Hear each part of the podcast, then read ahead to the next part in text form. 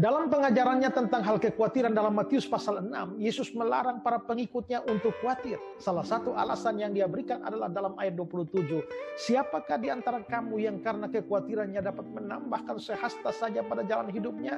Satu hasta itu adalah ukuran empat puluh lima sentimeter. Dan empat puluh lima sentimeter adalah ukuran yang terlalu pendek. Sehingga melalui kata-kata ini Yesus hendak mengatakan bahwa siapakah yang karena kekhawatirannya bisa membuat hidupnya menjadi lebih panjang empat puluh lima sentimeter. Ke depan? Tentu saja tidak ada, bukan? Itu berarti bahwa menurut Yesus, kekhawatiran sebenarnya tidak mempunyai manfaat apa-apa. Kekhawatiran tidak pernah membuat hidup kita menjadi lebih baik.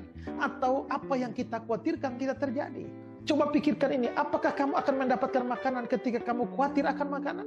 Apakah kamu akan mendapatkan pakaian ketika kamu khawatir akan pakaian? Apakah masa depanmu akan menjadi cerah ketika kamu mengkhawatirkan masa depanmu? Apakah usahamu akan lancar ketika kamu mengkhawatirkan kelancaran usahamu? Apakah orang tuamu, anakmu, suamimu, istrimu, pacarmu akan menjadi baik-baik saja karena kamu mengkhawatirkan mereka? Kalaupun semuanya baik-baik, itu bukan karena kekhawatiranmu, kan? Ingat bahwa Tuhan telah menetapkan segala sesuatu di dalam dunia ini, termasuk jalan hidup masing-masing kita. Dan kita tidak bisa merubah itu dengan kekhawatiran-kekhawatiran kita. Lalu untuk apa kita menyusahkan diri dengan segala macam kekhawatiran itu?